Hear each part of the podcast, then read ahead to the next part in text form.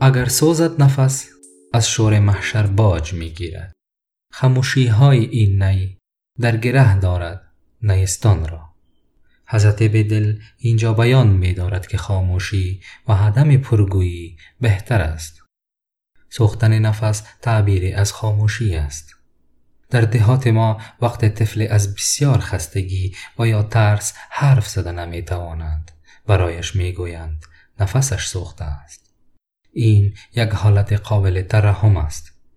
اگر انسان زبان خود را نگه دارد از شور محشر هم باج می گیرد کسانی که کمتر حرف می‌زنند و بیشتر عمل می کنند از هر غوغا و سر و صدای می توانند بهترین سود را ببرند.